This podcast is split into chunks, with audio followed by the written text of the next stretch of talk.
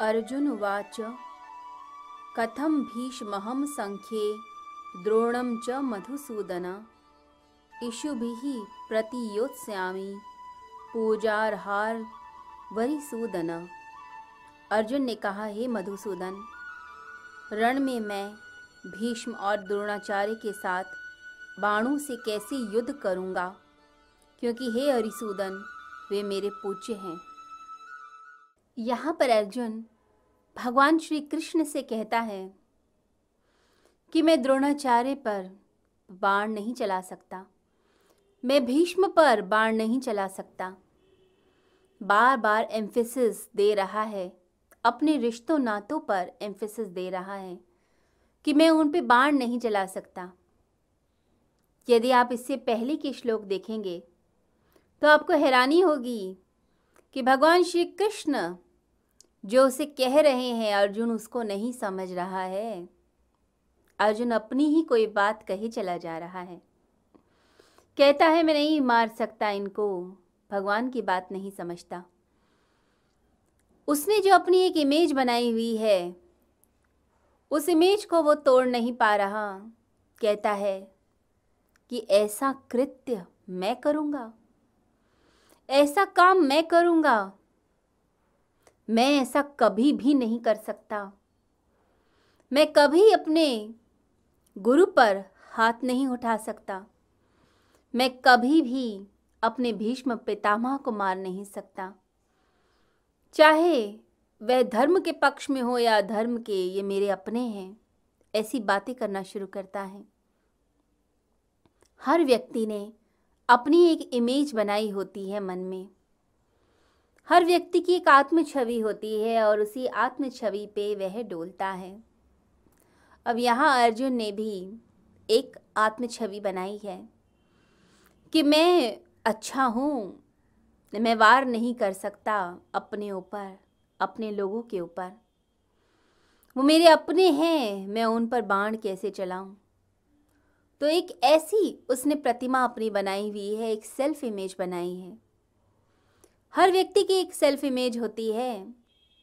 वैसे हम बहुत अच्छे रहते हैं, परंतु कभी कभी बहुत गुस्सा आ जाता है। किसी का भी अपमान कर देते हैं, कुछ भी बोल देते हैं इरिटेट हो जाते हैं। तो इमेज अपनी टूटती है, फिर जब होश आता है तो लगता है, ये क्या किया हमने?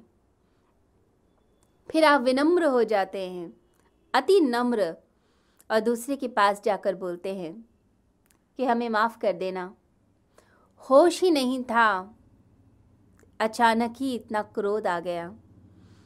दफ्तर से आए थे, परेशान थे, ऑफ़िस में कुछ बात हो गई थी। इरिटेटेड थे, इसलिए इरिटेशन आपके ऊपर निकल गई।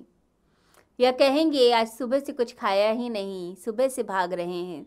अभी घर लौटे तो क्या करते? गुस्सा आ गया।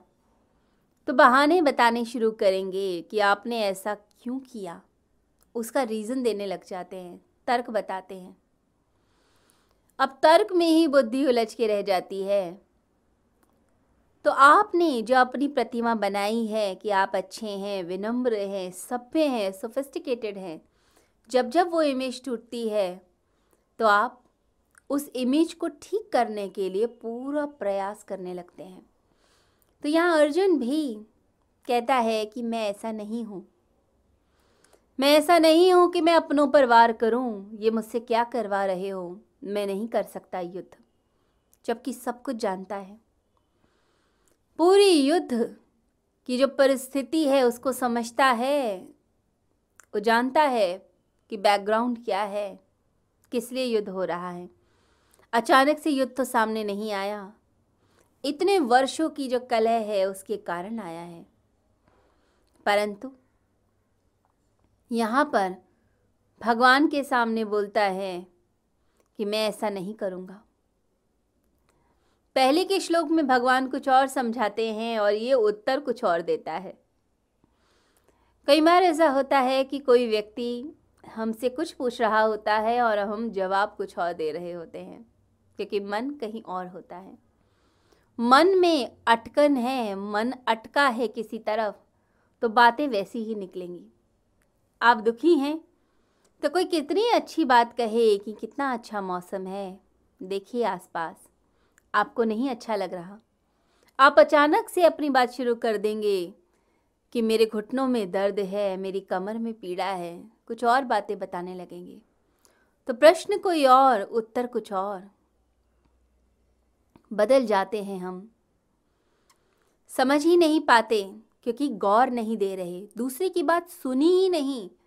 जब सुनेंगे ध्यान से, तभी तो उत्तर भी ठीक से देंगे। तो यहाँ अर्जुन भी यही करता है, सुनता ही नहीं। और ज़्यादातर मौक़ों पर लोग यही करते हैं, बोलते चले जाते हैं, बोलते चले जाते हैं। अब दो सखियाँ मिलती हैं बहुत दिनों के बाद, या दो बहनें मिलती हैं बहुत वर्षों बाद। तो क्या होता है? बस अपनी बात बता रही होती हैं। दूसरा कुछ कह रहा है, उसको सुना, लेकिन फिर उसके बाद फिर अपनी गाथा शुरू कर दी। एक बता रही है कि मेरा बेटा अच्छा कमा रहा है, घर में समृद्धि आ रही है तो दूसरी बताना शुरू कर देगी, मेरी सास कितनी ख़राब है, कितनी बुरी है। दोनों बातों में कोई मेल नहीं दिखता, लेकिन लोग बस अपनी बात बताना चाहते हैं कि बस अपनी बात बताते चले जाएँ। तो जो तीसरा व्यक्ति होता है, जब देखता है दो बहनों को बात करते हुए, या दो अपनों को बात करते हुए, मित्रों को बात करते हुए तो हैरानी होती है कि जो पूछा जा रहा है और जो उत्तर दिया जा रहा है, उसमें तो कोई मेल ही नहीं। कई बार लगता है दो पागल बात कर रहे हैं। हैरानी होती है। तो तीसरे व्यक्ति को तो हँसी आ जाएगी, लेकिन जो दो लोग बात कर रहे हैं, उनके मन में जो चलता है, बड़ा इंपॉर्टेंट होता है। बस वो बता देना चाहते हैं कि कोई सुन ले। ज़्यादातर मौक़ों पर यही होता है। लोग तर्क से नहीं, बुद्धि से नहीं, बस जो आता है मन में बोले चले जाते हैं। और कमाल की बात है, व्यक्ति सुनता भी वही है जो उसके काम की चीज़ है, बाकी चीज़ें उसको सुनाई भी नहीं देती। आप किसी कॉन्फ्रेंस में चले जाइए, कोई लेक्चर हो रहा है, किसी सेमिनार में आप गए हैं तो आपको वही चीज़ सुनाई देगी जो आपके काम की है। मन में जो चलता है, बस वही व्यक्ति बोलता है। दूसरे की बात नहीं सुनता। जैसे बादल आ जाएँ आसमान में तो जो फिल्मी दिमाग होगा, वो अपने फेवरेट एक्टर और एक्ट्रेस को देखने लगेगा बादलों में। जो डरा हुआ है, उसे भूत दिखाई देंगे। बिजली कड़केगी तो और डर जाएगा बुरी तरीके से। कोई आध्यात्मिक इंसान होगा, कोई धार्मिक होगा तो देवी देवता के दर्शन करने लग जाएगा, सोचेगा, इंद्र देवता का आशीर्वाद है। उसे भगवान दिखेंगे, वही महसूस करेगा, परमात्मा को महसूस करेगा। तो जैसा अंदर चलता है, वैसा ही हम महसूस करते हैं, और वही सुनता है, वही दिखता है।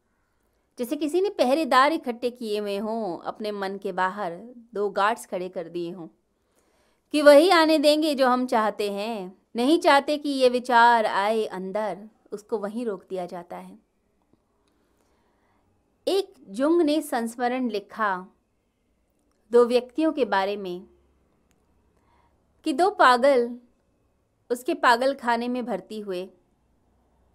दोनों बहुत ही बुद्धिमान बड़े ही इंटेलेक्चुअल थे, परंतु पागल हो गए किसी कारणवश। अब दोनों एक ही कमरे में कैद। अब दोनों पागल आपस में बात कर रहे हैं। रोज बात करते घंटों घंटों बात हो रही है। तो जुंग ने सोचा कि देखता हूँ बातें करते क्या हैं। तो चुपचाप कोने में बैठ गया।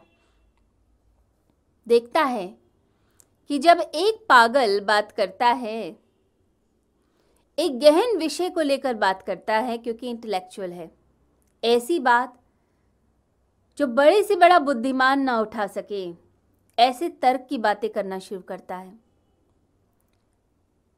जब वह बोल रहा है तो दूसरा पागल चुपचाप शांति से उसकी बात सुन रहा है। अब जुंग हैरान है कि ये शांति से क्यों बैठा है? तो जब पहला पागल बंद हुआ बात करनी तो दूसरे ने बात करनी शुरू करी।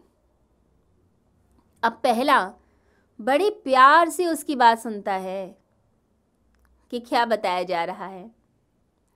दोनों एक दूसरे की बात बड़े प्यार से सुनते हैं कि क्या बोलते हैं। अब जोंग चुपचाप देखता। अब अंदर इतने कौतूहल हुआ, इतनी उत्सुकता जागी कि दरवाज़ा खोल के अंदर गया और बोला, कि आप इतनी गहन विषयों पर चर्चा करते हैं, लेकिन एक बात समझ नहीं आ रही, बताएँगे? तो दोनों पागलों ने कहा हाँ पूछिए। तो जुंग बोला, कि जब पहला व्यक्ति बोलता है तो दूसरा चुप क्यों हो जाता है? दोनों की जो बातें हैं, उनमें कोई मेल नहीं लगता। एक आसमान की बात करता है तो दूसरा व्यक्ति मार्केट की बातें करता है। एक हवा में उड़ने की बातें कर रहा है, कैसे हवा में उड़ा जाए? तो दूसरा ये बातें करता है, मार्केट से सौदा कैसे लाया जाए? दोनों बातें ही अलग हैं, परंतु फिर भी एक चुप होता है तो दूसरा बोलता है, ऐसा क्यों? तो उन पागलों ने जुंग की तरफ़ देखा और कहा हमें बातचीत का नियम पता है। तुमने हमें पागल समझा है।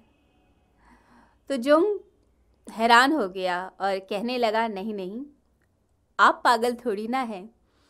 मैंने तो यूँ ही पूछ लिया। चलिए, एक बात और बताइए। इतने प्यार से जो आप एक दूसरे की बातें सुनते हैं तो दोनों की बातों में कोई मेल तो नहीं दिखता? आपको बातचीत का नियम तो पता है, परंतु दोनों बातों में मेल नहीं है। एक व्यक्ति कुछ बात करता है और दूसरा कुछ बात। तो उन पागलों ने जुंग की तरफ़ देखा और कहा कि संसार में जो लोग हैं, उनकी बातों का भी कोई मेल थोड़ी ना है। सब अपनी बात ही बता रहे हैं। सब बस अपना ही कहना चाह रहे हैं। तो जुंग इतना हैरान हो गया, डर भी गया और बाहर आया और सोचने लगा, कहीं मैं भी तो ऐसा नहीं हूँ। दूसरों की बातें सुनता ही नहीं, बस अपनी ही कहता जाता हूँ। तो ज़्यादातर मौक़ों पर लोग ऐसे ही करते हैं। दूसरे की कोई नहीं सुनना चाहता। दूसरे के प्रश्न को भी नहीं सुनते। उसकी बात के मर्म को भी नहीं सुनते। बस तुरंत जवाब तैयार होता है। कोई बात भी शुरू कर दी जाती है। तो यहाँ पर अर्जुन भी भगवान श्री कृष्ण की बात को सुन ही नहीं रहा, बस अपनी बोलता जा रहा है कि मैं कैसे मारूं भीष्म को, द्रोण को। बस बोलता चला जा रहा है, मैं ऐसा नहीं कर सकता और भगवान के प्रश्न को नहीं समझता।